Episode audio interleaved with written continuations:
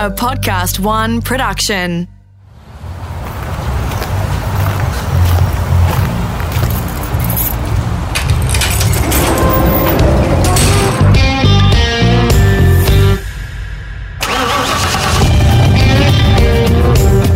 I'm automotive commentator and journalist Greg Rust, and this is Rusty's Garage. In this episode, I'm in Sydney at the home of Podcast One. Normally, I'm on the road talking to most of my guests, but today's has spent plenty of time here entertaining listeners from purpose built studios just like this one. But nowadays, Merrick Watts is spending more time back on the road, where it all began with stand up comedy. His quick wits and genuine nature are matched by a proper love of cars, bikes, as well as the odd resto project he's bought over a long lunch. Mez is proud of his roots and loves to share the yarn about growing up in the same place as some great Aussie racers. Merrick Watts, hello. Pleasure to be here. How did you get here today? What did you drive? What did you ride? I came in the car today only because it was raining. Otherwise, I would normally take my motorbike into the city. Uh, today, I drove uh, an Audi A4 wagon. Very, very family. It is, but it? Euro though. You were surprised when you really thought I was going to say HSV. Oh, exactly. In my head, straight away was Yep. HSV. Yeah, it used to be. It used to be until the children ruined my dreams. and now I drive around in a German wagon. Das ist gut, ja. Yeah. Uh, oh, it's a great car. I will say this straight off the bat. I think it is possibly the best car I've ever owned. Next to, no, actually, just slightly below the uh, HSV GTO Monaro I had, which was the the greatest weapon I've ever had. We will get to that in the podcast. You grew up in Eltham in Melbourne. Um, what were the family cars back then? And a couple of legends grew up in that part of the world, mate. There- There's a bit of Oh, sort yeah. of automotive heartland almost, isn't it? Absolutely. Uh, Eltham is in the Diamond Valley, uh, yeah, just outside on the outskirts of Melbourne. Uh, and I went to Eltham High, and that, of course, is the home of Peter Brock. Brocky went to my high school, Mega. obviously before I was there, and that man had a profound influence on on the region and a profound influence on the young men Hmm. in that district. Uh, Lowndesy, just up the road as well, at, at Diamond Creek, which is uh, the second high school I went to. Let's not talk about how I was expelled. Whatever. nothing nothing car related, just other poor behaviour.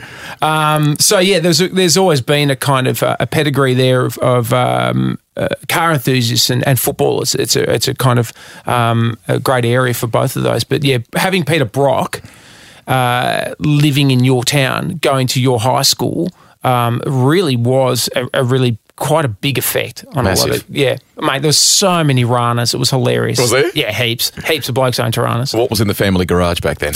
Well, that's a funny thing. Not my man, my man and my brother and myself, we all like cars, but different types. My man was never actually, he was never into Bathurst or or uh, racing cars, but he he was a, he was a guy who liked cars. So he really liked uh, European cars, you know. Um, and I think that was probably more to do with his age because when he, you know he was growing up as a kid, there was no Australian manufactured cars. Okay. So um, he was into he liked Jags. He didn't. I don't think he ever owned them, but he liked Jags uh, and he liked BMWs. He owned a, uh, one or two BMWs. Uh, he owned a Holden later on in life, uh, and he used to drive Mercs because he was in advertising. My father, so he was a massive wanker. See where I get it from? Yeah, yeah, I do. The um, the love of two wheels kicked in at a very early age too, didn't it? Courtesy of your cousin, is that right? Tell us more about that. Yeah, well, my cousins, my mum's side of the family from Broken Hill, and in Broken Hill, uh, dirt bikes and motorbike riding um, is, or certainly as I was a kid many years ago, was just so available there because you literally could just go out of town a little bit and you would have hundreds of miles where you could just cut loose in the desert. So my uncle was a, he was a miner, and my cousin was a miner, and uh, they lived on, a, on an estate which was owned by uh, Pasminco, which is the one of the big mining companies like BHP, and uh, so they had uh, this incredible area where you could ride. You know, go karts and motorbikes on a sealed road, and then there was a dirt road kind of adjacent to it, and you could cut sick, and there was absolutely no repercussions. What were the bikes? Oh, well, this is embarrassing. My, the first time I ever stacked a motorcycle was a scooter. And yeah, I, I'd ridden motorbikes before, but I had I was on a scooter. I don't even know where it came from. It was it, it was at my cousin's place, and I can't even remember why it was there. But we'd been riding go karts, which had motorbike engines in it, and uh, we got off the go kart, and I remember getting on the scooter, and I said, "Oh, watch this!" Classic last words in Australia. Watch Or this. Watch this just before some guy jumps off a roof and knackers himself. Um, I said, watch this. And I tried to take a, a sharp turn with a scooter and f- kind of flick it around like you do with a dirt bike, pull it around your body hmm. and go in the direction. So, like, a, you know, a full 180. But with the scooter, and anybody who knows anything about motorbikes, scooters are, are, are bottom heavy, mm. and I didn't know this, and the, mm-hmm. the engine's mounted to the back wheel, and it just kind of didn't quite get around, and I slipped, and my hand went on the throttle, and it dragged me, and I smashed into a corrugated fence, and it dragged me about ten meters along the fence, along corrugated, so it was on a scooter, and my cousin looked at me and goes, "How did you stack a scooter into a fence like an old Vespa?" Being good cousins, they wouldn't have laughed much either, did they? Oh, they were in hysterics. they were in hysterics. I think my uncle heard it from inside, came out, and he goes, "What is going on?" And just right down the fence was all the evidence of where I'd scraped it. So you brought this up, right? H- how much bark have you lost over time? How many crashes? Ooh, oh, look, I've come off bikes a few times. I've been very, very fortunate. I've never really sustained any any real injury. I do gear up a bit, particularly if I'm out on I, if I'm out in the open road. I'm I'm, I'm in full leathers and and Yep. you know kidney protectors and back protectors and stuff. I take it very seriously. I've got really top flight gear or Dainese gear and um, you know Alpinestars. I would use the good stuff. Um, I came off the. I, I think the last time I came off was on a dirt road out the back of Bathurst. Been around the mountain at the regulated speed. We're not editing this, by the way, ladies and gentlemen. Keep going. I was Yes. on a Ducati and I uh, I went out in an unsealed road and they had just done some roadworks and they put water down on and it was clay and Yeah. they put water down and without thinking I was only doing about 15 k's 20 k's at the most Oof. and without thinking I touched the front brake just feathered the front br- the the front wheel on with the right hand as, as opposed to just paddling off the back and it just went whack and stacked it at about 15 k's and just got up straight away because it wasn't hurt and covered in mud. And my mates just went how did you stack? You've just been around the mountain and you stack it here in the middle. And so uh, i think i've over the years i've had probably three or four spills but i've been very fortunate. They've all been low low speed. I once I, I, the first motorcycle accident i had i had a couple when I, when I first started riding bikes because i actually had a motorbike before i had a car I wanted a motorbike because I wanted to ride to school, and also too because I was working in the city uh, at um, pubs in the city, and motorcycles you could just park on the footpath. So I wanted a motorbike because it was cheap and it was easy. It used to cost me about five six bucks in petrol for a whole week. It was awesome. So What was it? Yeah, what was the it first was, uh, it was I had an old Kawasaki. It was a, a Quacker, a 250 LTD, and it was a great bike. It was really good. Blew it up, of course. Yeah. Eventually killed it, wrung the neck out of it, trying to make it do things it couldn't do. Uh, but I was riding along the main street of uh, Eltham as a young man, and uh, I saw this young woman on the other side of the road, and I just probably took too much of a cursory glance, bang straight in the back of a car Ooh. and damaged my bike. And I was a little bit hurt, but I was okay because I had gear on. And there was a bloke on the other side of the road said to me, he goes, Did you get a good enough look? And I said, Yeah. And he goes, Was it worth it? And I said, Not really.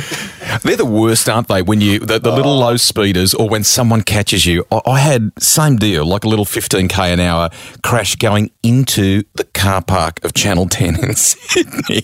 It was a wet day, like, and you sort of you come off. I think it's called Saunders Street Saunders there, Street, and then I you know. come and then down down Yeah, into the yeah. and just the I know change, exactly what the, you're talking the little about. change of direction and just went woofka. Yeah, Oh. yeah, yeah. I could never see anybody having an accident in that circumstance ever because it would be ridiculous that a person could make an error there. Highly anyway, sure. embarrassing. Exactly. I bet, I bet it the is. security You saying it came and embarrassing. yes, yes. you were born in the seventies, so was I. I'm, I'm a little older than you, and I got the greys to prove it. Mm, looks it. uh, yes, um, but invariably, when you get to kind of, I guess, age ten. I mean, you talked about Ranas before, Toranas, right? Was it the A9X? Was it the Mm, Oh. XU1? What were the cars that, that you loved back then? I, I did like the Toranas, and a few of my mates had Toranas, but they were, it was, I mean, A9X, no one was having an A9X except for Brocky, Mm-hmm. who had them on tap. Um, but there was, you know, LJ Toranas I, I liked, but my favourite, without doubt, was an SLR 5000. I loved them with the drop tank, and, you know, Yep. they just, particularly if they were in black and white, but there was, you know, there was a few around at the time, and Oh, I was lucky that I never came to any uh, grief driving around with my mates. Although I wasn't driving them, my mates had them, and you know there was there was a little bit of uh, youthful exuberance driving in the back roads because Eltham is out in the sticks and um, uh, in the suburbs of Melbourne, and between it, uh, it, there's a big passageway through the hills there. To Great uh, piece of roads to drive on. yeah, though. yeah, yeah, for cars and bikes, it's just wonderful. But the um, the thing is, unfortunately, there's a lot of dangerous roads there, and there's a lot of widowmakers trees Okay. Yep. that you know, if you take the bend incorrectly, you will come to grief, and a lot of people have, uh, very unfortunately. But um, there's a great story. Uh, of a guy called Dave, who was a bit of a local legend. He had an SLR 5000 and it was worked to within an inch of its life. You could Drop hear it tank and everything away. you talked about before, yeah, okay, Yeah. okay. Oh, it was unreal. And uh, Dave, uh, we'll call him Dave because that's his real name. Um, Dave had an SLR 5000. And an, another guy I went to school with, Glenn, again, real name. Uh, Glenn was living out in the out in the sticks, out in the bush, somewhere probably near Warrandyte on a, on an old road. And the, in those days, you know, this is like back in the probably uh, late 80s, early 90s. If you saw someone on the side of the road hitchhiking out in those areas, because there was no bus services and there's certainly no trains because you're out in the bush, if you saw someone on the, you know, walking along the side of the road, you would pull over and offer them a lift down to, you know, Warrandyte to the train station or to Diamond Creek or Yep. to Hurstbridge or wherever it was. You'd help them out. It was kind of a, a good community thing that you would do, right? Yep.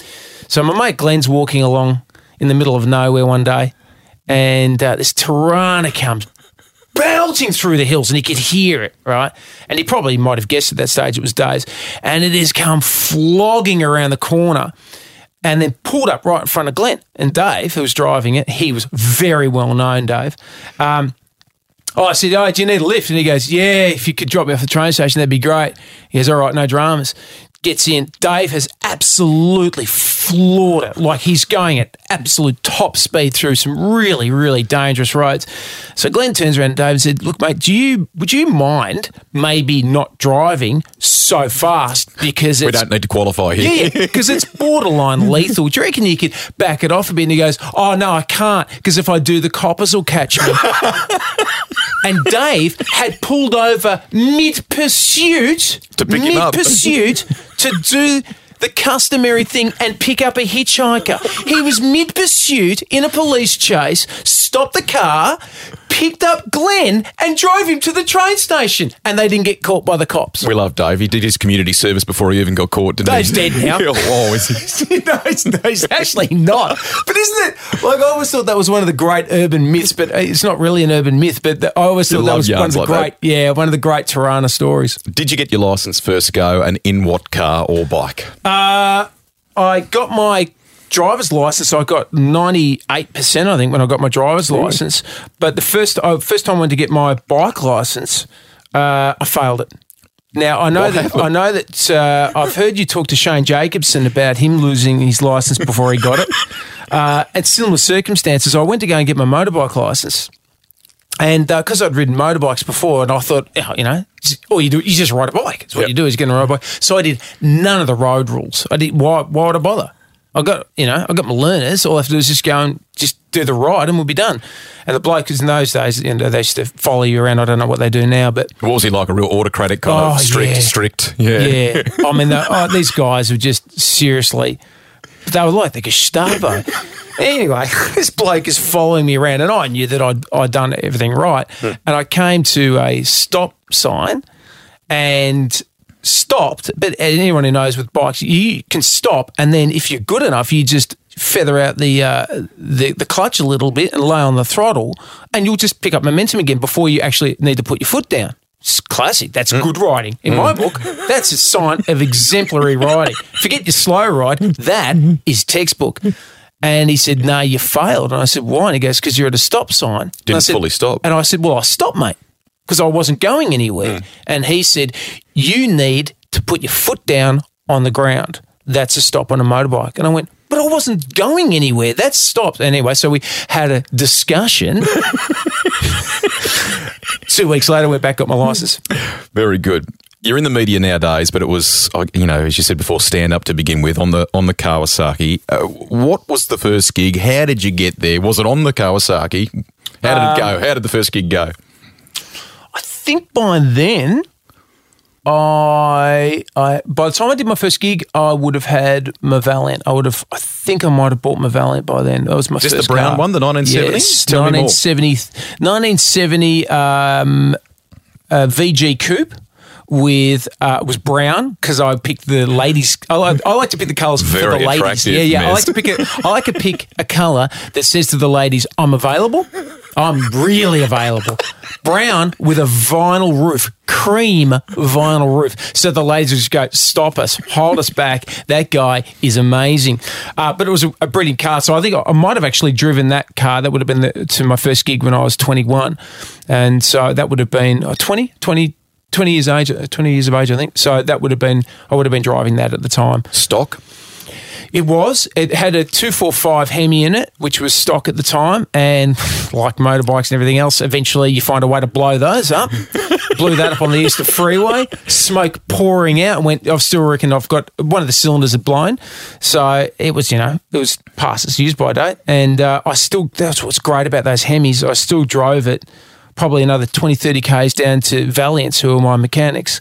And within a week and a half or something like that, we switched in a 265 back on the road. Beautiful. Unreal. Such a good car. Are you any good on the tools? Like, could you do the basic maintenance? Oh, I used to do nah, not great maintenance. I used to do oil and stuff like that. And those cars too, you know, that was so easy. I used to switch the thermostat out, you know, with each season because living in Melbourne and in in winter it'd be freezing, and in summer it'd be boiling hot. And so if you're stuck in traffic, you know, it could boil over. And in winter it'd be a slow start. So I used to change the thermostat around and do little bits and pieces on it, but because you could. And it's the same Yeah. with motorbikes. Then you know you could. You know, I used to change uh, the throttles and uh, levers and stuff like that. Some of the basic stuff on change the chain, stuff like that. But now.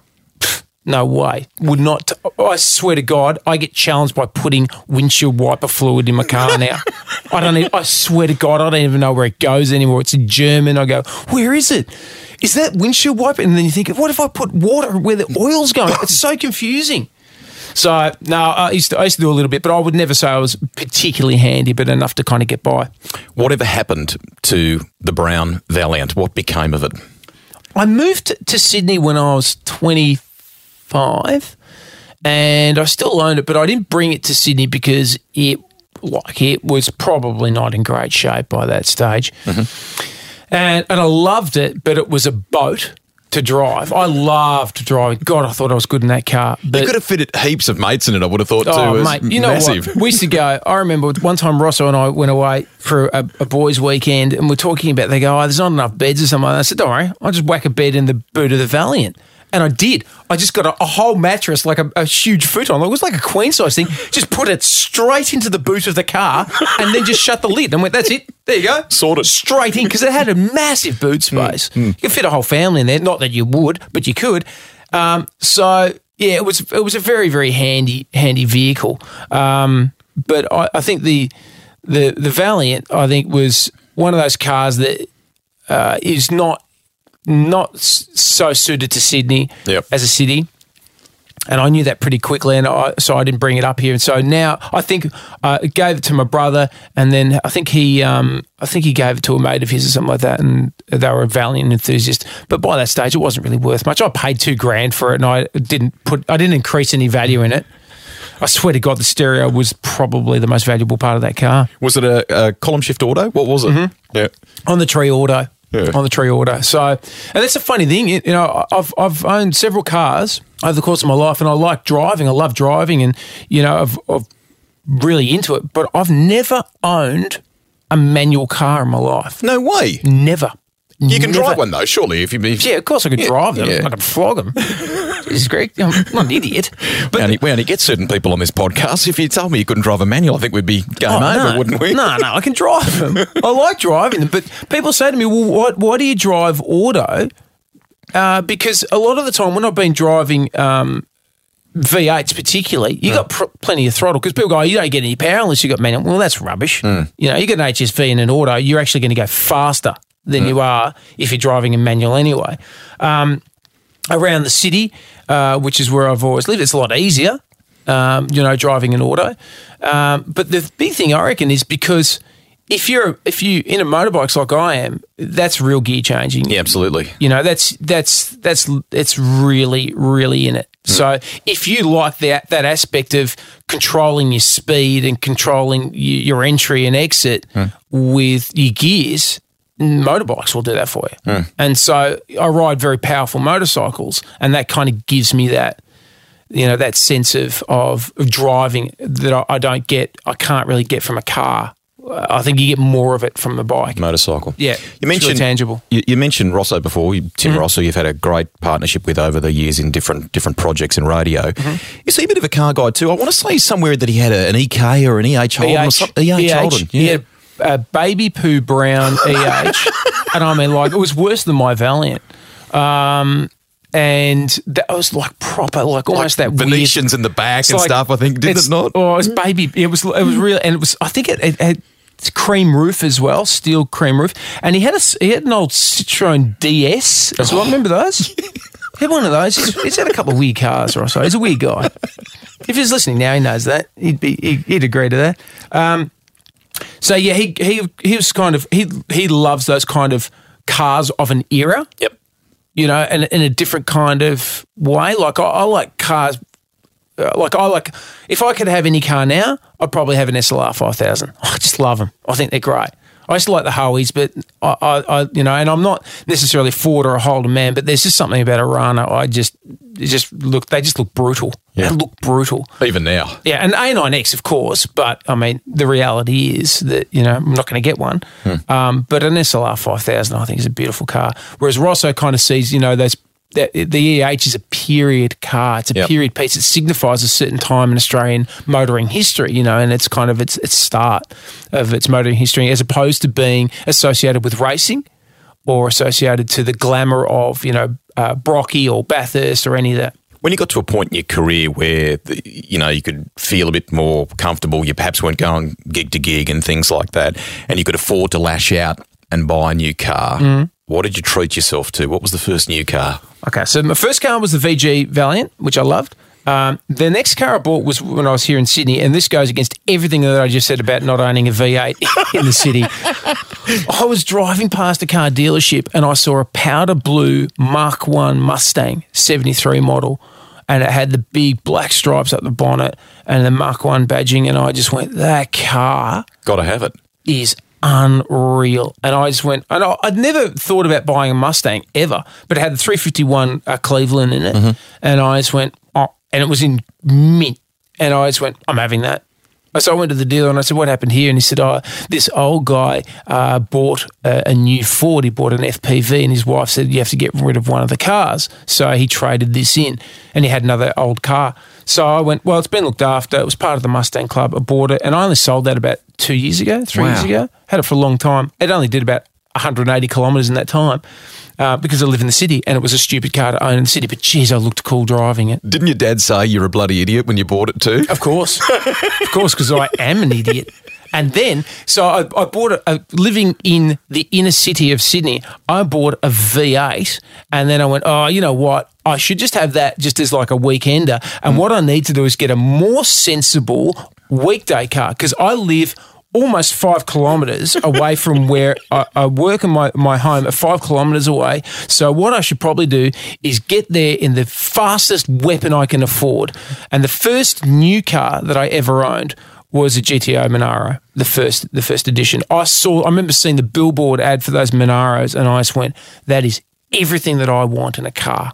Six so- litre, I think. Is that right? What That was the first one was uh, the five liter. Okay, yep. and uh, it was I think it was um, just a tick under three hundred kilowatts. And was the black one that was before they had the kind of you know the nostril flares Yes, at the start. yeah. But I got one of those as well. Don't worry about that. oh, I went full idiot. So I had a black one first, and then when they came out with it, like I think it was the Gen three or whatever it was. Then it was just before the last of the GTOs. It was the last of the GTOs. I bought a red one, and I love that car. That's probably that's probably my favorite car of all time. That was a weapon, an absolute weapon, and was just beautiful to drive. Um, sure, I only live five kilometres away from work, but geez, I could get there.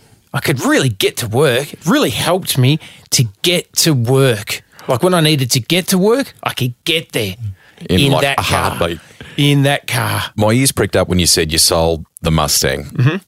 Couple of years on, how do you feel? Do you regret selling it? Nah, No? nah. I, I, I have at times, but I don't because old cars, vintage cars, have got to be loved and they've got to be they've got to be used. Yep. If they're just sitting around, I couldn't put my kids in it. It didn't have seatbelts for kids. I'd have to put in a whole lot of mountings. It was going to become very, very difficult because I had lap sashes in the back, and you know, I- to do that, then I wasn't really comfortable with having small children in that car. Um, and I went, you know what? I'd rather somebody else use it and drive it and, and give it the respect that it needs than just sit around. And I thought, at another time when I'm older, I'll be that guy and I'll buy somebody else's car. And that's, I think that's a great thing about cars. Cars do have owners and they have stories. And I don't think you can ever, you, you don't have to hang on to something for dear life forever. Did you keep it as it was when you bought it from the, the dealership? Would you do? Yeah. Yeah, yeah. Oh, I mean, I just did. So I just made sure that it was mechanically A one, and and that it was, uh, you know, everything was in good order, and the electrics. I had to fix up some of the electrics because of the conversion. Yep. Um, but there was it was pretty it was pretty standard. From Mark the one, pretty cool. Hmm. Oh, it's a beautiful car. Beautiful car. Um, In the early days of your comedic career, I, I guess were there some key people that, that influenced you? I grew up here in Sydney, so I, I can vividly remember um, listening to Doug Mulray, king of FM radio in Sydney. I mean, he loved his cars, all, all different sorts of cars, commentated at Bathurst and things like that. Who, who were the people that were comedically the influences for you? comedians. Oh, look, I, I have to say the DJing guys, absolutely. You know, I was really influenced by them. Uh, Strangely enough, you know, having done 20 years in radio, I was never, ever influenced by anybody on radio. Really? Not real- no, Okay. no. I, I, I never used to listen to radio. Um, and yet it's become a staple for you in Yeah, many ways, it. you know? I love it. It's you know, it's like some people they they like eating, but they don't like cooking. Yeah. It's certainly influenced by you know the the usual suspects of Blackadder and uh, scripted comedy from the UK and a bit of stuff from the US. Um, but I, I also too, I was a big reader. I really like Groucho Marx. Oh, wow. I read a lot. I've read his books several times, and and one of his books called Groucho's Letters really uh, inspired me in so many ways. He was a brilliant, brilliant comedian and a massive smartass. Um, so I was always a student of, and John Clarke, massive. John Clarke was a huge influence, even though I've never done anything remotely similar in the way his his comedy was made. I just loved the way he used to write and the way he used to create comedy. I, I, he inspired me enormously. And just before I started doing comedy, my old man gave me a book of his of his interviews that he did uh, um, in this would have been ninety end of ninety and uh, I read that book and was absolutely uh, blown away by how clever his writing was, and it was a two-hander. It was a classic two-hander. So Clarke and Dawes. So they, were- you know, for their interviews, and um, it was a classic two-hander, and I always liked those two-handers. I've always liked dialogue, and I think that's why I like, you know, working in a duo. Like working with somebody else because Bouncing off somebody. yeah, Yeah, it's yeah. a, It, you can you can do a lot in a duo that you can't do in an ensemble, and you you can't do in you know working in solos.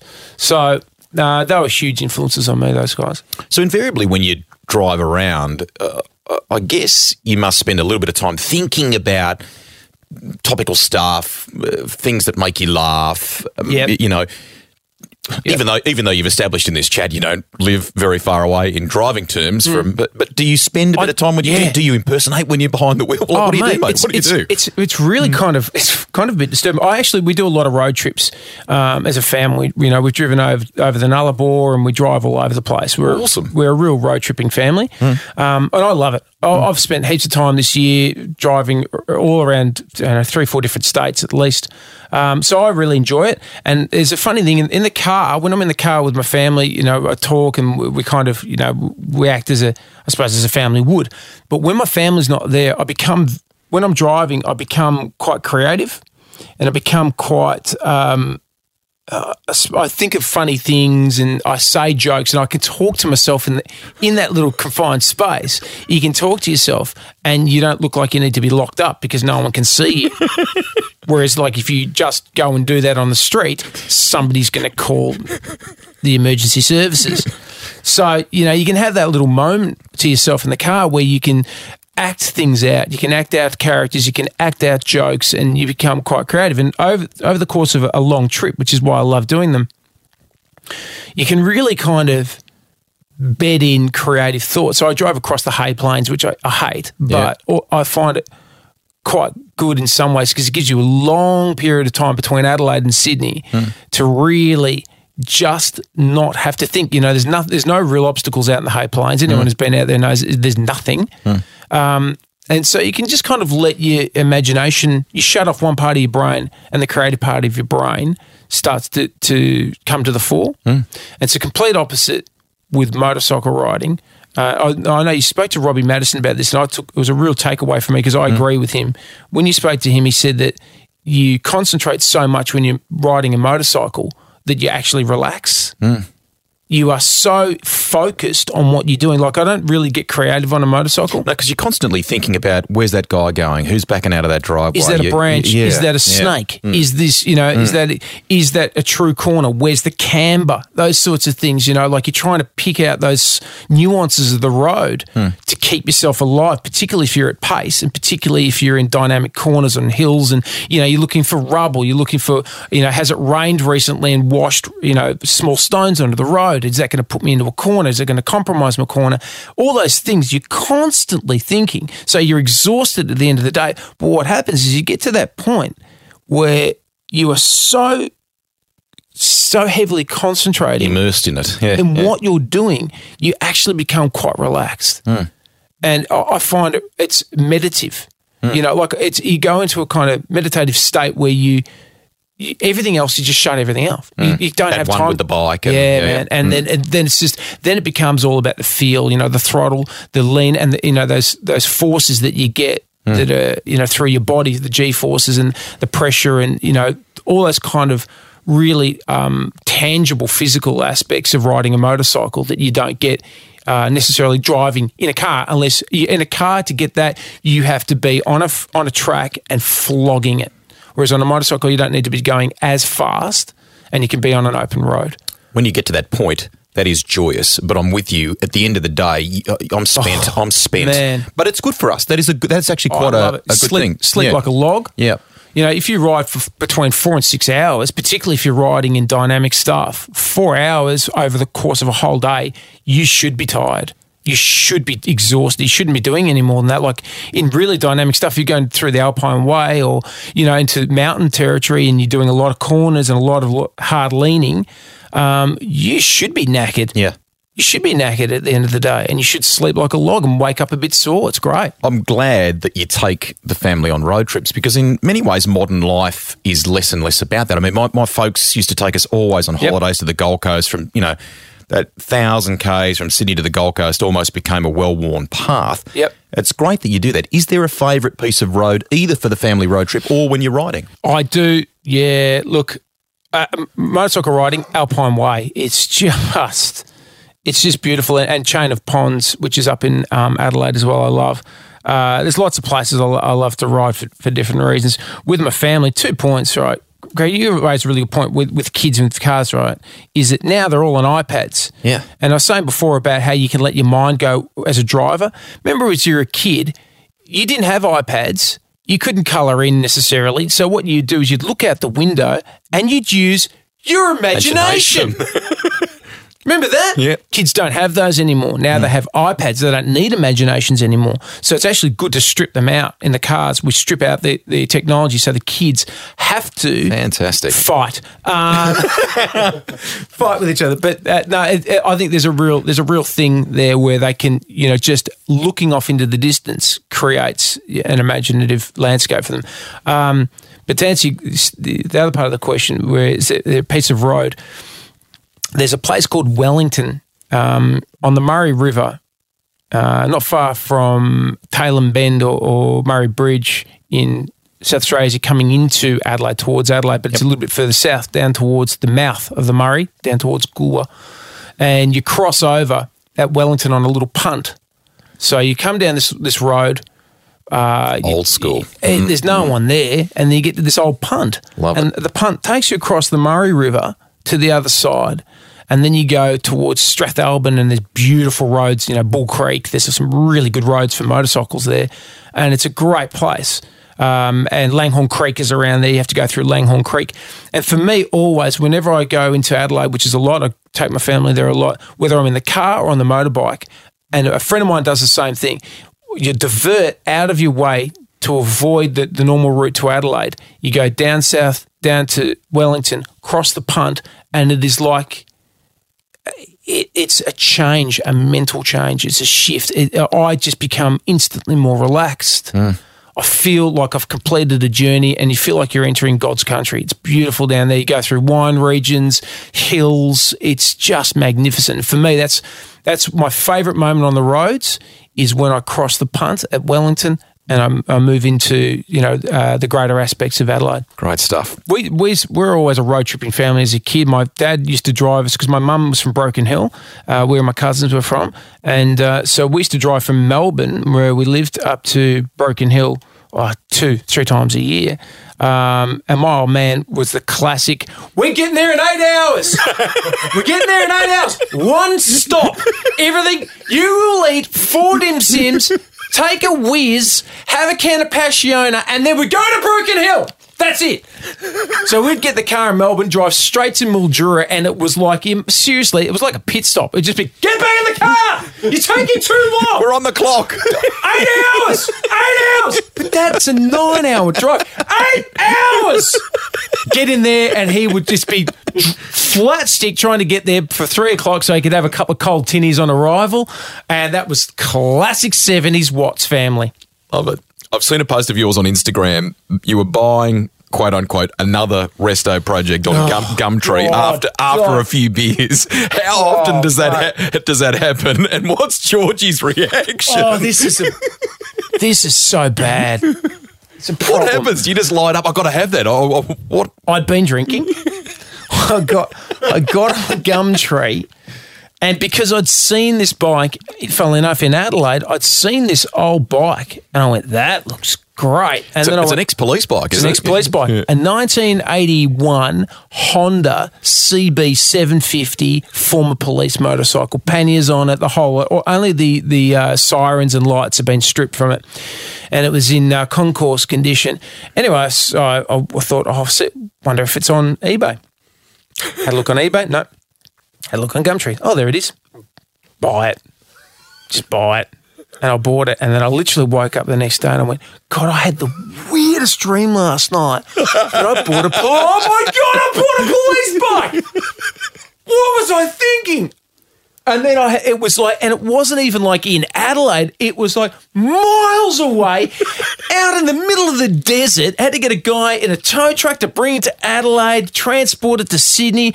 Then I had to get it completely, you know, redone. And I, I went mad and put on new carbies that I brought in from America. Just real Original color, original white I police left, color. I left all of left the, the motorcycle chassis completely alone. I only under the covers. I only changed you know the the uh, the carbies and, and the pods and stuff like that. Um, and just basically just to give it better performance. And oh yeah, I've, I've still got that. There, that's that's at my house. Wait, ask me when the last time I rode that was. Yeah, when did you Not last this ride year. that? Not this year. Not this year. Hasn't been ridden this so year. are those conversations with Georgie like, gee, we're not really getting much use out of Oh, God. that? One time, this oh, I don't. This is even worse. This just makes it sound bad. But this one time, Rosso and I, we were with some mates we were having lunch, and we used to we used to on a Friday, the boys and I would go and have lunch. We'd finish work, uh, breakfast radio, and then uh, Friday afternoon sometimes we'd go out and get on the tinnies, and we'd had a few. had a Do your best lunch. thinking on the tinnies, don't you, too, about buying stuff like this? and we used, we used to just read unique cars. just you know, get we just car magazines. We just sit around, just look at cars. I don't know why. One time, Ross and I were just looking at some cars and we went, How fun is that? Leyland P76s. Oh, no. Two of those in Queensland. One of them's Peel Me a Grape Purple, the other one's Cream. Then, I'm not even kidding, we went, How funny would it be? Because they weren't very expensive because nobody wanted them, or did they? And then I remember Ross and I speaking to our PA on the Monday, and she said um, the cars are going to arrive from Queensland um, uh, next week, and we went, we literally went, what cars? And she goes, the two cars that you boys bought on Friday, and we went, what? And she said, don't you dare. She said, are you serious? And I said, what? What has happened here? And she said, you two rang me blind made me buy two cars from Queensland and they're coming down next week on a trailer. Two Leyland P76s on their way. And we went, oh God. What did you do with those? Sold one of them to a radio station straight away. Sold one of them straight away to Here's the a- radio here's a station. great Well, we've got promotional great vehicle. promotional vehicle. We bought this new promotional vehicle and then we sold it for the exact amount of money that we bought both of them for. And we got a free car. oh, that's brilliant. There's a message to the kids out there: be dishonest. You gave, for years. That car it was great. you gave a great piece of advice once. Mums listening might disagree with this, but you told some motoring colleagues always buy a car that your mum will hate. Yes, What, what, what, why, and what is the Merrick Watts criteria? What I, is the, I think if you don't buy a car that your mum just looks at you and is not, they've got to look at you with total disappointment. Like, it- like it's it's the equivalent because two reasons. Number one, if you bring home a car that your mother hates, that's going to soften her for the blow for when you bring home a girlfriend or a wife. Um, they've already they've already had the experience of not liking something you're very close to.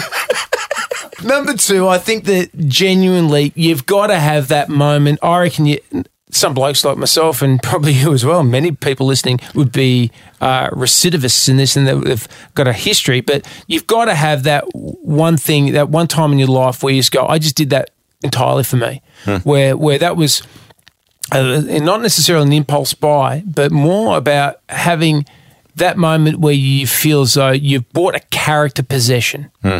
As opposed to buying something that's perfunctory, something that serves a purpose. You've bought something that says, This is how my character is right now. This is how I want to be seen. And that may be a brown Valiant with a vinyl roof, and everyone goes, Your character is suspiciously dodgy. And you go, Yes, it is. so the, term practical doesn't venture into that definition, and I guess Mm. cool kind of means.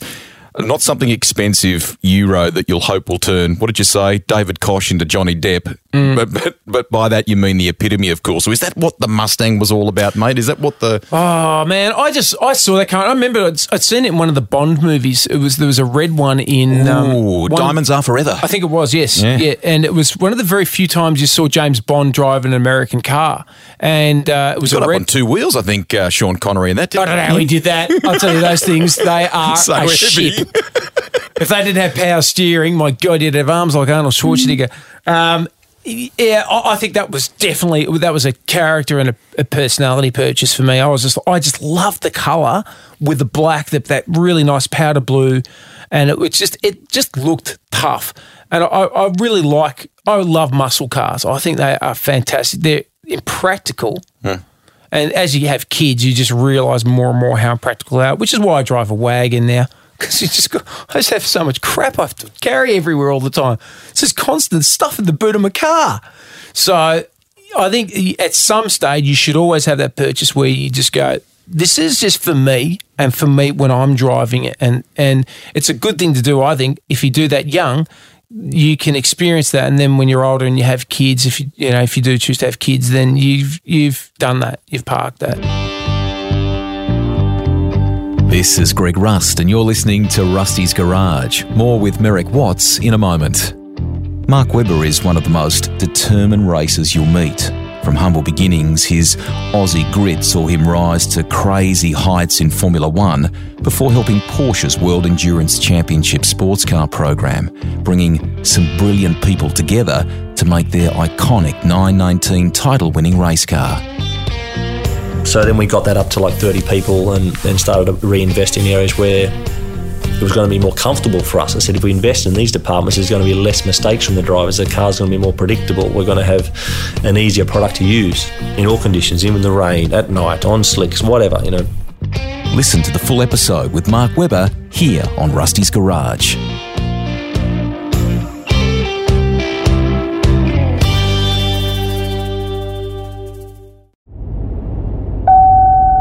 Bench seat. One continuous seat from door to door, similar to a park bench and usually is poorly constructed.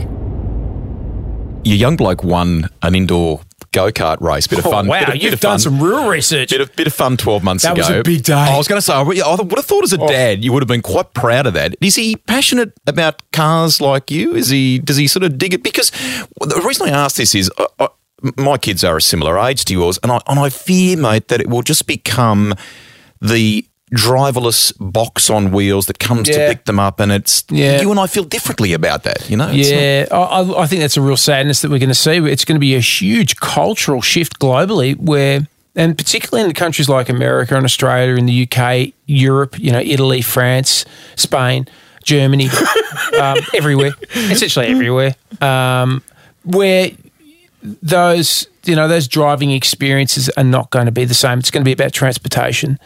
Uh, my son is, I think, I think he likes cars. He loves being in the front seat of the car. He likes the feel of cars.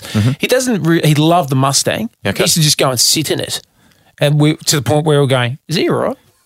What's? He's just sitting in the car there. This car's not going in. There's no keys in it. He's just and you know he just comfortably just go and sit behind the wheel of the car. That's cool. Um, I think he likes cars.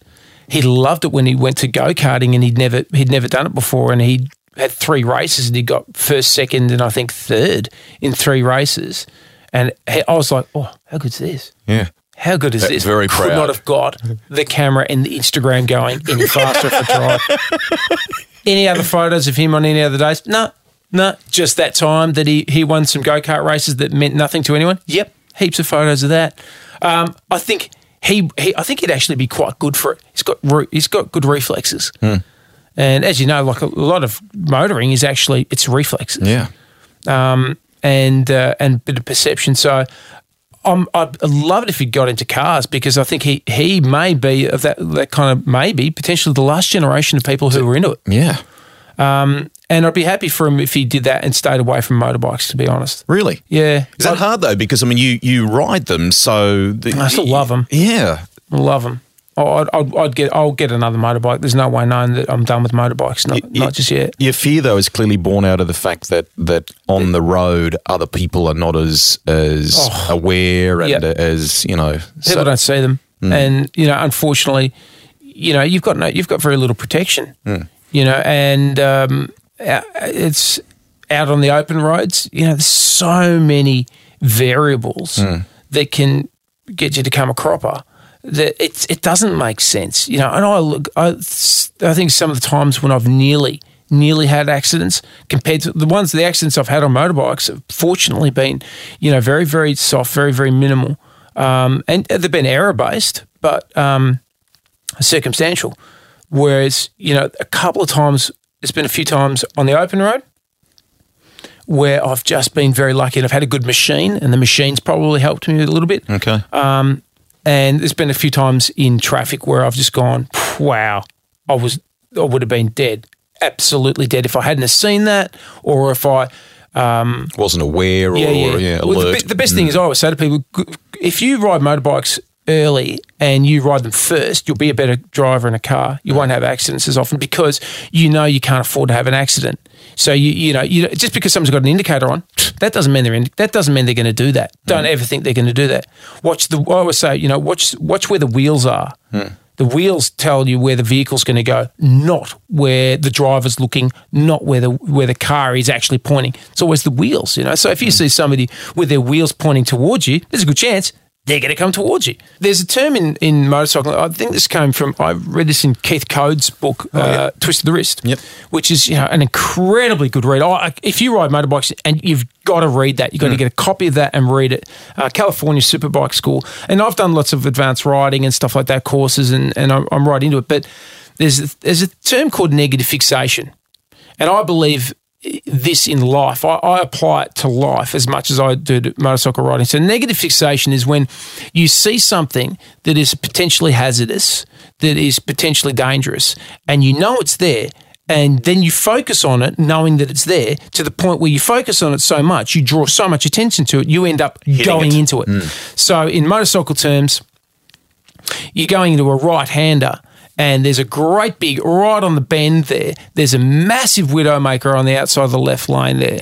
And it's just a huge gum tree. And you go, geez, I wouldn't want to hit that because that'd hurt. So then you keep looking at it and looking at it, and you're not like a looking, magnet. Exactly. You're not you're now not looking in the right place. You're not looking through the corner. You're not looking. You're not not looking at the apex. You're looking at this huge tree. What do you drive into? Mm. You ride your bike straight into the tree. Negative fixation. You don't focus on on wherever your vision is. Your head will follow your eyes, and your and your body will follow your head. So you know it goes eyes, head, and then your bike. So if you have a negative fixation, and I believe that with uh, with show business and, and with life in general, if you focus on the negative and you're too you're too aware of the negative, that's where you're going to draw to. That's where you're going to go to naturally. So just don't just focus. Look through the bend with life. Just look through the bend. Find the exit. Look for your exit. Look for your exit. Don't don't go into the bad stuff. Love it. Great piece of advice that applies to both both worlds, both motoring and, and life generally. Yeah, I'm going to write a book about it. Yeah, you should. It's a very short book. In fact, it's one page. it just says negative fixation. Don't do it. Here's by a, Eric Watts. Here's a leaflet I prepared earlier. it's a flyer. That's my autobiography. Is a flyer. An award-winning flyer. Um, you've talked about the family planner. You've talked about the ex Honda police motorcycle. What else? What else is in the Merrick Watts garage right now? Uh, got a BMW K1200R motorcycle, which I love. That has been one of the. That is the only motorcycle that I've I've had for more than three years. I think, um, and I love it. I will flip it at some stage Why do you love it? because it's. I I say to people, anybody who wants to buy a motorcycle, let the bike choose you. Don't you choose the bike. Meaning, throw your leg over a few and pick the one that feels right for your body. So me getting on a little 250 Aprilia is a dumb thing to do. I'm too big. It's not, you know, it's not my size. It's not the right thing. But then you see people at traffic lights and they, they've got tippy toes touching the ground, you know, on the, on the, the lights because they've picked a bike that's too high, too big, too much power, hmm. and their frame's too small. It doesn't make sense. You've got to let the, it's got to be hand and glove. Mm-hmm. The bike has got to, to be as close to feeling like it's a glove on your hand. part of you. Yep, hmm, hmm. absolutely. It's because it is essentially when you're riding, it's an extension of your body. So the BMW, I was never into them. I was riding Ducatis before that, and um, I, I, I liked the look of it, and I went, I'm going to give that a ride and just see. But I had no intention of buying it, and I told the guy, I said, I don't want to buy it, and he goes, ride it down to the national park. And he goes, You'll come back and you'll buy it. And I said, Mate, I'm not here to buy a bike. I said, I've, I've got a Ducati. I'm very happy. There won't be any problem here. And uh, I took it for a ride. I came back and I said, I want, I want that bike, but with every single extra that there is. I want all of it, as much of it you, as you can put on that. So pipe, chip, what? Mate, whatever. everything, everything, all of it, chip, shield, everything, a lot, new new system out the back. You know, um, got a Remus pipe, carbon fiber. Love pipe. it. Only ride with carbon fiber pipes. Um, and I've loved it ever since. And I feel very comfortable. And there's been a few circumstances too. One time up in the chain of ponds in Adelaide, where I came around a corner and there had been a lot of heavy rain and there's a lot of rubble on the road, and I came around into a right hander, and it's got traction control. And I'd never ridden a bike with traction, Traction control. control and I'd never had necessity to kind of, you know, I'd never felt it kick mm. in. And I came around a corner and just hit a bit of loose stuff that I couldn't really see, and uh, because it was dappled light, and I started to slide out, and the bike just cut the power off. Came back up into line, and I just and then a bang, pulled back on the handle, straightened me up, and put me through the corner. And I thought at the time, if this bike didn't have that tech, mm. I would have gone into the barrier. Mm.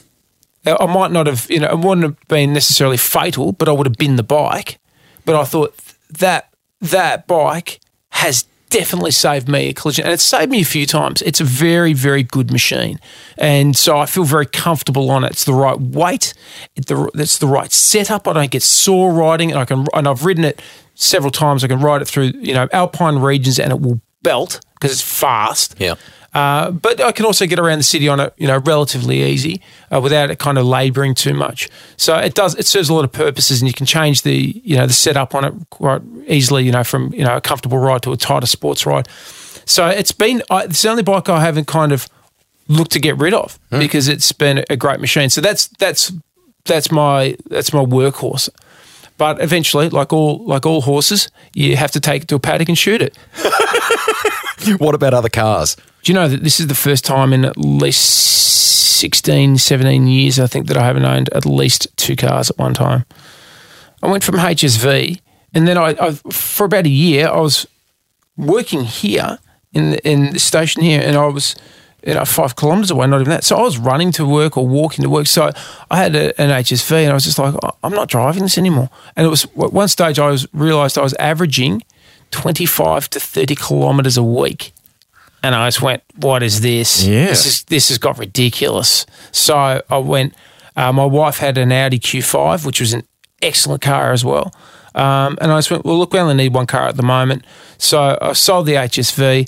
Um, Do you, miss, do you miss it? Was it, G- was it the do. GTO, the last one that you had? the GTO, the red one. I do miss it actually. Um, I, the problem is, I, I miss it, but would I be using it in the same context? No, I couldn't use that now because I need a wagon now to, for road trips with the family. Simple as that. I touched on it before. GTO, from memory, correct me if I'm wrong here on some of the stats, but I think it's six litre, I mean, awesome V8, isn't it? You know, just yeah, about 300 kilowatts, absolute weapon, and just just sounded good, performed well. It was a beautiful car.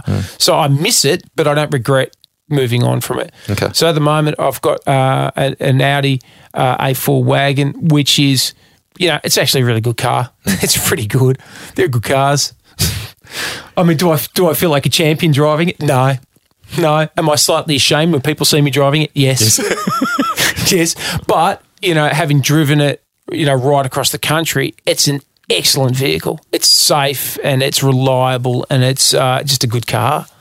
You've done over time some crazy things with cars too. So, based around the Ford that was kind of made famous by Mad Max, you created the Carbecue. Oh, yeah. a 156 grand on a car that could also cook a steak in the boot.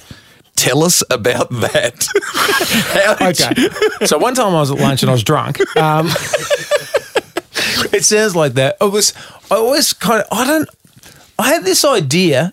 I don't even remember how it really came about, but I was working at Triple M and there was an idea for um, that I had. I'd been watching Mad Max a lot, which is not uncommon for me, and. Um, somebody there was somebody from barbecues galore said oh they want to do something in your radio show and have you got any ideas and i said yes i do i said i reckon we should build a car like you know like the interceptor um, and we should you know like an old school mad max pursuit interceptor looking machine where you've got you know uh, matte black and you know Yep. dirty mags and just just a filthy looking beast. And I said, then I think we should put a barbecue in the boot of the car. And everyone went, Do you have any idea how much that costs? And I said, Do you have any idea how much I don't care? Um, so I, I thought at the time, I thought when we bought it, we bought an X XA, Okay. XA, Yeah. and uh, Superbird, and we um, uh, we got it modified heavily. I think it was like about 20, 30 grand to buy it. And then we put a lot of gear in it and a lot of work, and it tipped over 100 grand. And I had no idea. I seriously thought it was about 60 grand. the engine could power the barbecue, is that right? The engine could power the sun.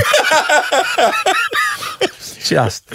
Oh, but it was great and it was fantastic. And you know what's brilliant about that is that at the end of it, you know, we had this great radio moment where we it was driving around and was you know it was going to the races, was going to the V8s, and it was appearing as this kind of vehicle. And people still ask me about it all the time, and that's what I love. You know, the people, car enthusiasts, go, "What about the barbecue? Where's that? Where's it at the moment?"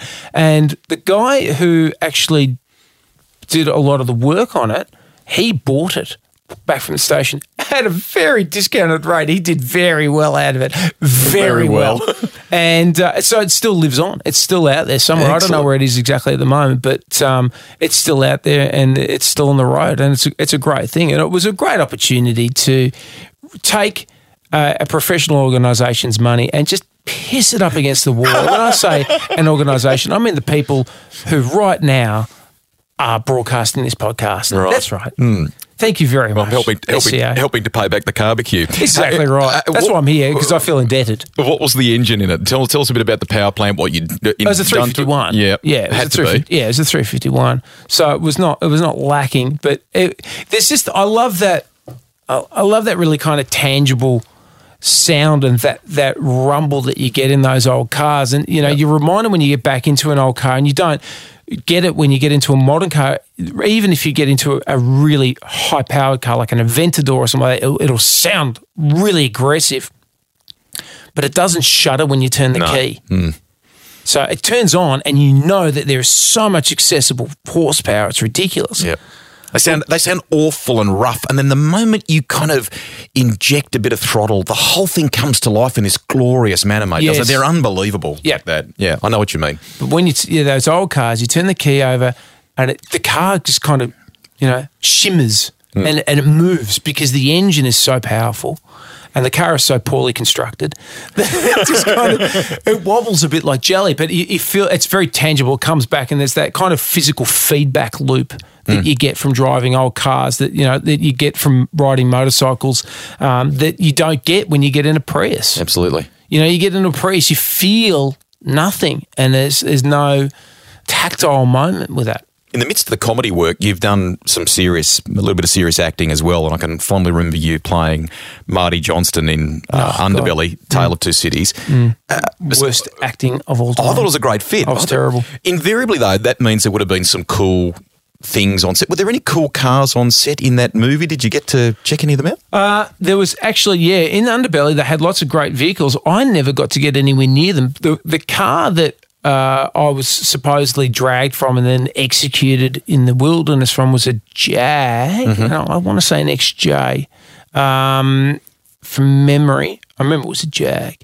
Uh, but I didn't. I didn't Never really get to to, get around. it. No, I didn't get to get around the cars. And I thought. I thought there was when I first read the script. I, I remember the time thinking, "Oh, great! It's based in the seventies. There'll be wicked cars in this. There'll be great cars." I saw none of them.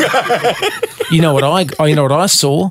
I saw a revolver at the back of my head being shot in a forest and then being mercilessly stabbed after it'd been shot.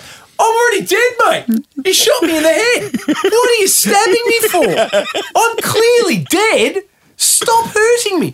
And of course, whilst the, the, Damon Gameau is a fantastic actor and a great guy, he was uh, he was responsible for killing me in the Underbelly series, uh, which a lot of people were very grateful to him for. But unfortunately, he didn't kill my my acting career. He just killed me as a character.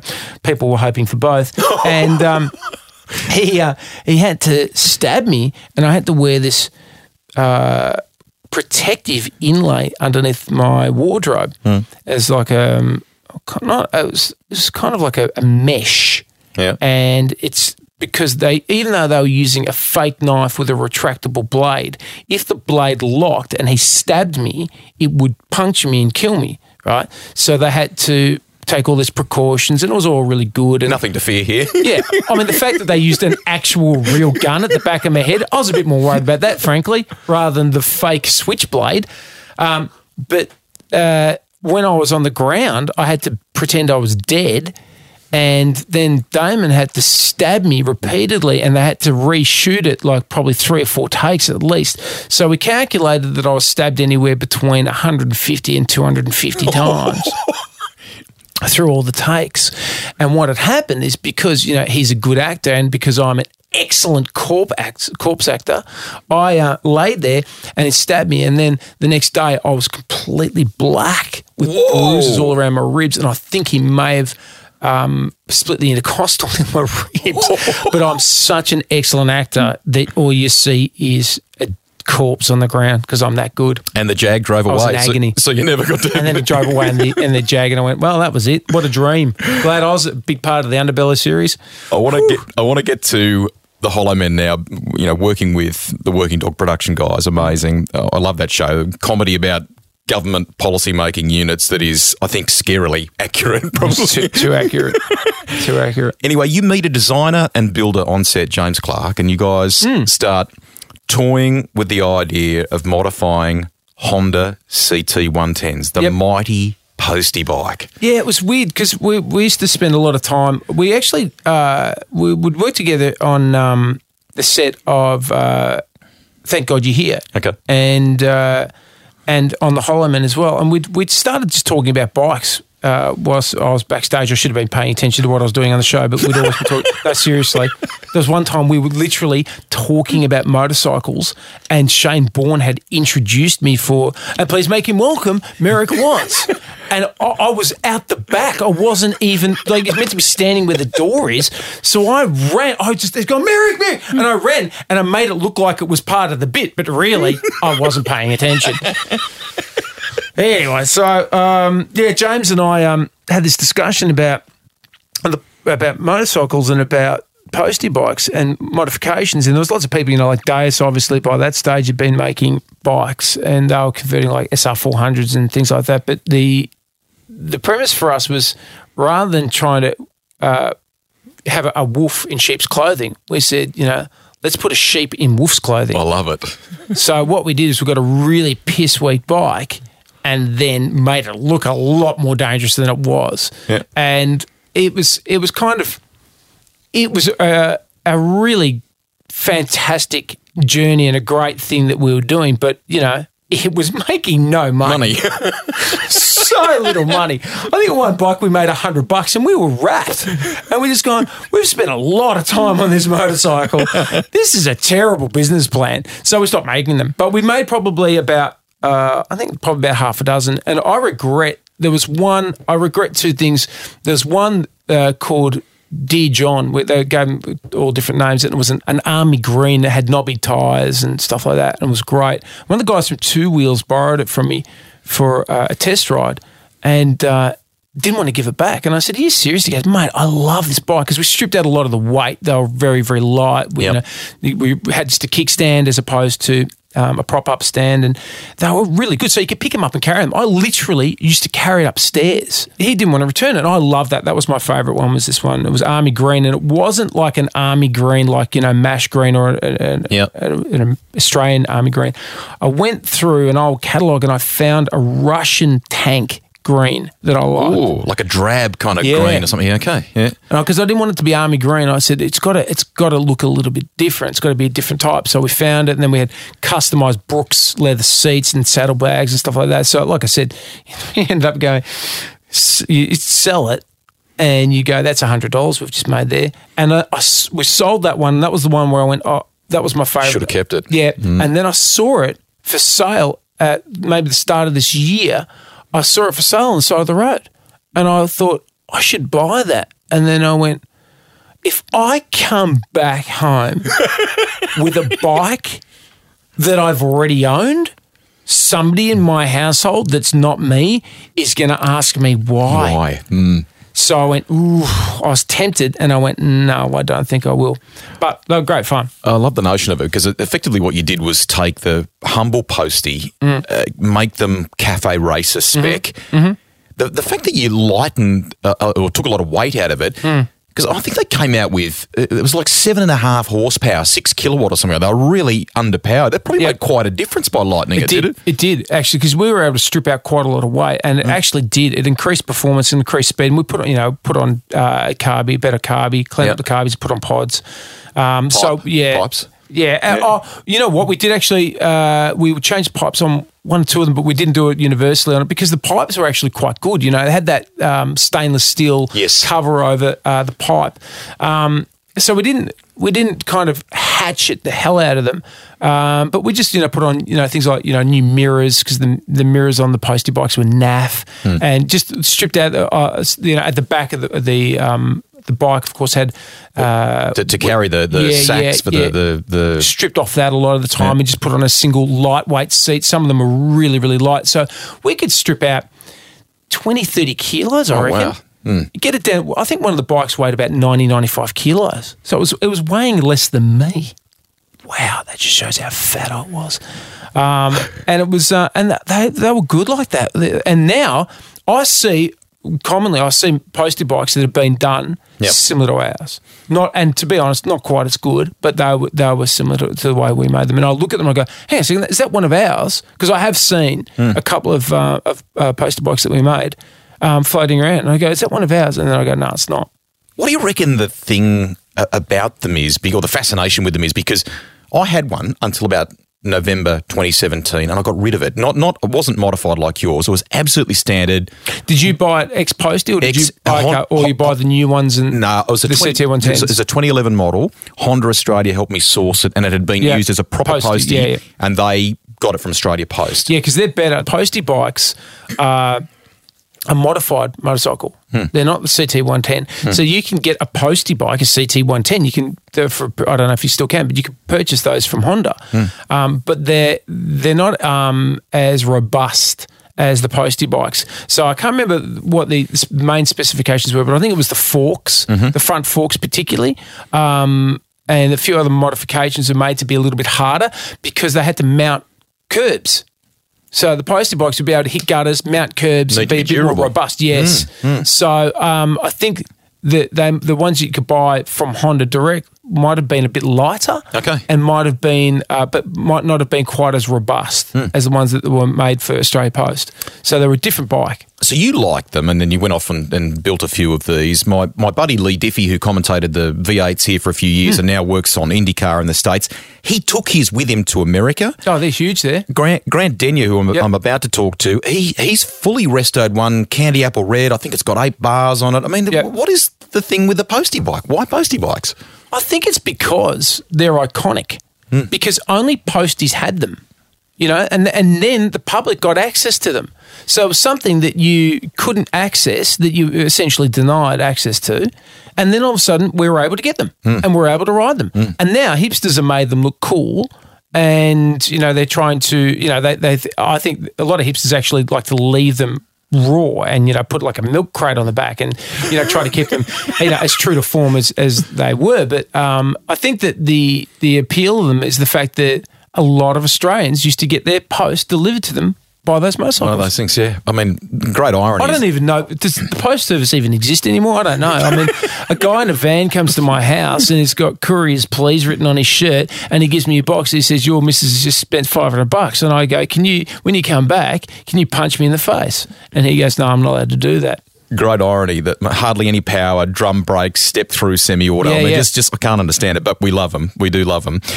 Right, let's get to a couple of key things here. Grail car is something I ask about in this series. If if Georgie was cool with it, if you had Mm. unlimited budget, what what would you have to? Because I mean, clearly you would like a little something back in the garage now. What would you get if you could?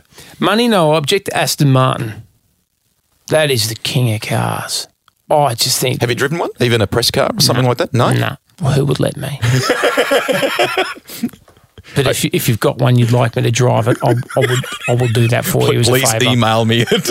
Oh, I mean, I love the Vanquishes. I love I love for me Aston Martin is Mm. is the perfect combination of style and class Mm. with brute muscle yep.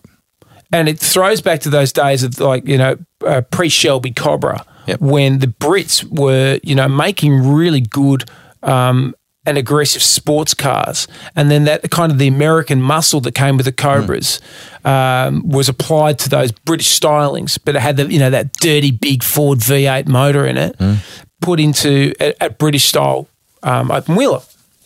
And I think that with Aston Martin, there's that kind of sense of beautiful, understated styling with like brute force underneath. Underneath. Oh, and you know, the sound and the pipes. And you just go, that car can do everything that it looks like it could do.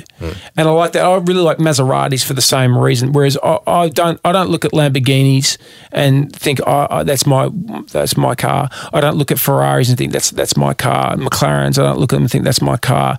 You know, those um, those cars. I've driven an Aventador and that was an amazing experience. But I would never own one. Okay. I, I wouldn't feel. I wouldn't feel right in it. It's just not me. But uh, I could see, I could see, you know, I can't. It's not going to happen. But um, if if money was no object, I'd drive an Aston Martin. I just think they're stunning. Classic car that you would love SLR five thousand. Yeah. SLR 5000 without a doubt. That's probably more likely. That's got that's got Merrick Watts midlife crisis written all over it. Black and white, Torana SLR 5000, drop tank. There we go. My, my old boss at Channel 10 had one and he tracked back some of the history on it and they, they had found out that it was a test mule used by Colin Bond in the Holden dealer team days that had done a bit of rallying and things like that and he Oh. Wow. had he had uh, Garry Rogers who runs a supercars team help restore it and things I mean amazing um, they're, they're an amazing car mate aren't they big Yeah. Big power and just Yeah. brute looking Aussie just- machine The thing I like them, I mean, you look at Monaros, particularly like like HRs. Uh, I love uh, and HQs for me started to the styling changed a bit, but those some of those earlier Monaros, um, I I think they look absolutely brutal. I love the look, and particularly when they're in gunmetal, and you know they they they're, they're a good looking car, but there's something particularly unclassy about the SLR 5000 that I like. It's not just brutal, it's bogan. It's real bogan. it's not even a bit bogan. There's no class to it. Even an A9X has still got a bit of class to it. Yeah. SLR 5000 just says speed dealer. Doesn't it? Uh, uh, Just says just says the person who drives this car as at some stage has driven drugs around. It's a drug. It's a drug mule. This car has done. This car has been involved in a police pursuit. It's it's it's transited drugs. It's done something horrible. It's it's got a really kind of nefarious kind of feel to it. And I, I, I just I just think that's cool. I think it's a funny thing. hence the reason for some of your hashtags on Instagram cashed up bogan and kid alt I think is you that's you to it too isn't me. it Cashed up bogan. So I said, don't give. That's why I say to people, don't give bogans like me money. That's what we do. We get drunk and we go and buy Leyland P76s. on Gumtree Oh, yeah. Motorbikes. Don't What's, what what drives you mad on the road? I mean, you're a very aware motorcyclist, and and Hmm. uh, what what habits on the road drive you mad? What People who can't merge. Adelaide, I'm looking at you. You cannot merge. Don't stop. You merge. The whole point of merging is if it was a, if it was a stop, you'd have a stop sign, but you don't because it's a merge. So just move one into for the one, lane. one for one. Just merge. Um, I also too the one thing that irritates me in Sydney that doesn't irritate me as much in Melbourne. Melbourne's got it because of hook turns. Is that you can go out into an intersection in, in a green light. Hmm. And you're turning right, you can go right out into that intersection. You can get two, sometimes three cars in that intersection. And then when the lights change, all of you can turn right. But in Sydney, let's go, just one car, just one car. I, I don't want to commit, I don't want to go over the line. Go forward. We're all going to turn right. We can get three cars in this light. In this phase, we will all be able to get around if you just move forward a little bit. But no, I'm too passive. I'm scared I'll get caught in the intersection. Whereas people in Melbourne, because they're used to hook turns, Confident. where you go right out and then you turn a really hard right. Um, so those those two definitely. You talked about taking uh, the tech away from the kids when you go on these excellent road trips. Are you a podcast guy? Are you a music guy? What do you listen to when you drive? Recently, I listened to a few podcasts, uh, a bit of music, and I do like silence. Yeah, Yeah, I think it's one of the few times the engine, the environment, Yep. just take it all in. Yep, I think it's one of the few times now where you know it maybe years ago would have driven you mad, but now we're so inundated with information, whether it be audible or visual, that we can't escape from it, and it's it's a good time to just look and think. Hmm. So sometimes when I'm driving for long periods of time, I will just have complete silence for a couple of hours until I get very bored of my own company, and then I'll, I'll just try to put on some music or, or a podcast or something like that. But yeah, I do. And when I'm when I'm motorbike riding, I, I, I never listen to music unless I'm unless I've got a big, you know, like a three hour stint on on a, a highway I've got to get through. Um, then I'll listen to some headphones or something like that through my helmet. But um, otherwise, never. I just put ear. I put actually when I'm riding motorbikes, I put um, Ear, earplugs, in. earplugs So do, I, so do I. Yeah. Yeah, because it just then it just cuts it out. You can still feel everything, still hear everything, but it you know just cuts out some of that wind noise. And I just find actually for me, I just get a, a better level of concentration. How many Ks would you do a year, do you reckon? About 10. About 10. 10 and a half. Idiot. I told you, I'm an idiot. I haven't done I haven't done a big road trip on my motorbike for a while, but I'm due for one. So I'm going to be in touch with my cousin and hopefully we'll get down the Alpine Way. Final one for you. You talked about little 15 kilometre an hour, you know, Spills. shunt spills and mm. things like that. A little bit of YouTube gold. I, I once attempted very poorly to race a car at Winton in, in northern Victoria and the steering wheel came off, mate. And my colleagues have never let me forget it. Thankfully, it didn't crash. It was At was- Winton? At Winton. I came off on the final turn and it went off onto Well, you the could have infield. gone anywhere. Mate, I could have. I You could have gone anywhere. And- to heaven's one of those places you could have gone. Skaife, Crompton, all those guys, they were wailing when they saw this uh, when they saw this vision. Has there been an embarrassing motoring moment for Merrick Watts? Oh, I've had I've had a similar circumstance where I was. Um, I've had a couple uh, actually. Strangely, in the same, not the same car, but the same maker car, both Ford XBs, and uh, I was driving my mate's XB once, and the um, accelerator pedal just fell off. Just as, I, just as I was driving, it just fell off. It just was gone. It was there, and then it just fell off. and I was just trying to then drive a car with just the nub, just trying to get that little nub there. And it was like it was just that was a very interesting. And I was I'd only had my license for about three weeks, and I was driving a car with the pedal had just come off. But um, another time, uh, uh, um, a bloke, a young bloke, lived across the road. He had an XB, and uh, he was having some trouble with it, and uh, he couldn't get it started. And I said, "Oh, I can't remember what we did to it, but I remember I flooded the carby with a bit of fuel." Oh, there's another story again. there's another XB story. Wow, there's three of them. Um, so here, all right. Anyway, so I put a bit of put a bit of fuel down the neck of the carby, turned it over. It's going. No dramas at all. It's all right. So we take down the road, and we lived at the top of a big hill, and we went down, and uh, I went, all right, no dramas here. As we're driving down, it's stalled again. It's conked out. So I don't know what the problem was. Power assisted braking Oh no! downhill in the heaviest car man has ever made into a massive, really tight right hander. And at the bottom of it is a girls' school uh, where I live. There's a girls' school. They've all just come out of school, and there's just people everywhere. And I was literally just driving this boat down the hill, thinking with no power assisted brakes, just going, if I don't get a, and power steering, yeah. it's all all the power's gone. Power assisted braking, power assisted steering's gone. I thought if I don't get this around the corner, this is going to be on the news.